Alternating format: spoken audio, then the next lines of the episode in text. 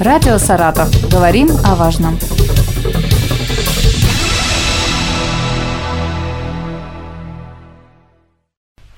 Здравствуйте, у микрофона Елена Тёмкина, и сегодня говорим о региональной инфляции с Екатериной Аревной Бирюковой, руководителем Саратовского отделения Волговятского главного управления Центрального банка России. Приветствую вас. Добрый день, уважаемая Елена и уважаемые радиослушатели. В марте, э, меньше года прошло, мы наблюдали всплеск инфляции в стране. Это и рост цен на продукты питания, и на непродовольственные товары дорожали и услуги. А, начиная с июня цены стали корректироваться. На каком уровне сейчас региональная инфляция? Ну, последние пять месяцев подряд, то есть с июня по октябрь, мы видим, что годовой рост потребительских цен в нашем регионе замедляется. По данным Росстата, в октябре годовая инфляция в Саратовской области составляла 11,9%. И в мае этот показатель был, напомню, 17,4%. Инфляция в регионе в октябре оставалась ниже, чем в Приволжском федеральном округе и в целом по России.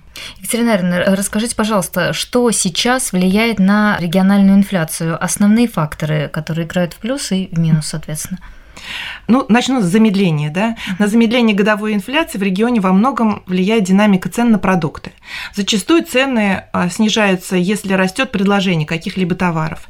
Например, вот в этом году, по сравнению с прошлым годом, увеличились посевные площади и выросла урожайность а, картофеля, лука и моркови. И в результате на фоне хорошего урожая а, снизились цены на эти овощи в годовом выражении.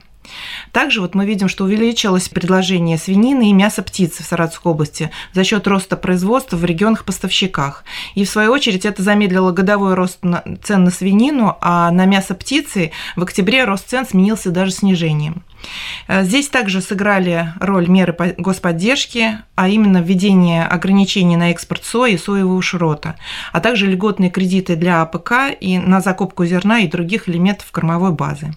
В октябре мы видим, что ускорился годовой рост цен на услуги, и в основном это произошло из-за роста издержек поставщиков услуг, например, телекоммуникационных компаний, поскольку увеличились расходы на содержание и модернизацию сетей на фоне трудностей в международной логистике. И отмечу, что Банк России э, внимательно следит за инфляцией во всех э, регионах нашей страны, и на нашем официальном сайте ежемесячно публикуются информационно-аналитические материалы об инфляции в российских регионах, федеральных округах и в целом по стране. И данные материалы, они очень подробно объясняют причины изменения инфляции в разрезе продовольственных и непродовольственных товаров и услуг. С 1 декабря ожидается повышение тарифов на коммунальные услуги. Насколько, по-вашему, это подхлестнет рост цен? Мы ожидаем, что э, месячный рост цен в декабре будет э, выше, как раз вот именно из-за переноса на декабрь индексации коммунальных тарифов. И по нашим э, расчетам это прибавит годовой инфляции около половины процентного пункта в этом году. Но я хочу отметить, что рост тарифов на ЖКХ нельзя рассматривать в отрыве от динамики цен на продукты питания, непродовольственные товары и другие услуги. И если в декабре будет удешевление каких-либо товарных позиций, то это может частично компенсировать рост цен на услуги ЖКХ. Э, скажите, пожалуйста, что сейчас э, делает э, Банк России для замедления роста цен и защиты доходов и сбережения населения от инфляции? Естественно, люди хотят знать, как им защитить свои доходы, да, и как сэкономить деньги.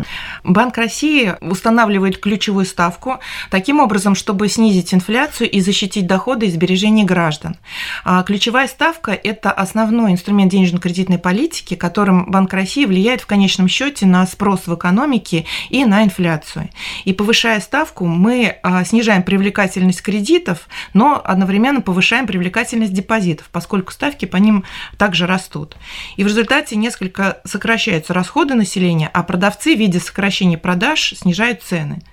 А, вот, например, а, из-за санкций в марте курс рубля резко снизился, и люди начали скупать товары, опасаясь подорожания, а затем и дефицита. И в результате, вот мы сами с вами uh-huh. видели, что на фоне ажиотажного спроса цены в первом квартале очень резко выросли.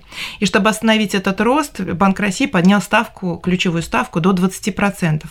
И это оказало как раз э, такое сдерживающее влияние, сбило покупательский ажиотаж и сделало очень привлекательными вклады в банках. И люди стали меньше тратить свои сбережения и вот uh-huh. больше накапливать. Затем поскольку ситуация стала стабилизироваться, последовала серия решений по снижению ключевой ставки, и в сентябре она была понижена до 7,5% годовых, а в октябре осталась на прежнем уровне. И мы видим, что осенью уже цены росли гораздо медленнее, чем весной, а на некоторые товары даже вот начали снижаться. Производители постепенно находят новых поставщиков сырья и комплектующих, э, импортеры налаживают новые логистические цепочки, новые пути перевозки товаров, и покупатели понимают, что товары по-прежнему можно найти в магазинах, на полках магазинов, и э, в дальнейшем, чем быстрее будет налаживаться uh-huh. те самые логистические цепочки и новые торговые связи, будет перестраиваться производство, тем быстрее инфляция вернется к цели Банка России. Это, напомню, вблизи 4% постоянно. Такой уровень инфляции как раз защитит и средства граждан от обесценения, а кредиты одновременно будут доступными и недорогими. Скажите о прогнозе Банка России э, на следующий год, ну и уже, может быть, какие-то итоги по инфляции в этом году можно подвести. Вот в базовом сценарии на текущий год, на 2022, Банк России прогнозирует, что годовая инфляция в целом по стране составит от 12 до 13 процентов. Уточненный прогноз Банка России как раз учитывается, в том числе и перенос э, сроков индексации тарифов ЖКХ с июля 23 на декабрь 22. И вот по прогнозу Банка России с учетом проводимой денежно-кредитной кредитной политики на 2023 год мы ожидаем годовую инфляцию в районе 5-7%, а к 2024 году мы э, рассчитываем, что она вернется к 4% и будет в дальнейшем находиться вблизи этого уровня. Спасибо вам огромное. Я напомню нашим слушателям, что сегодня о региональной инфляции мы говорили с руководителем Саратовского отделения Волговятского главного управления Центрального банка России Екатериной Бирюковой. Спасибо большое, Елена. Радио «Саратов». Говорим о важном.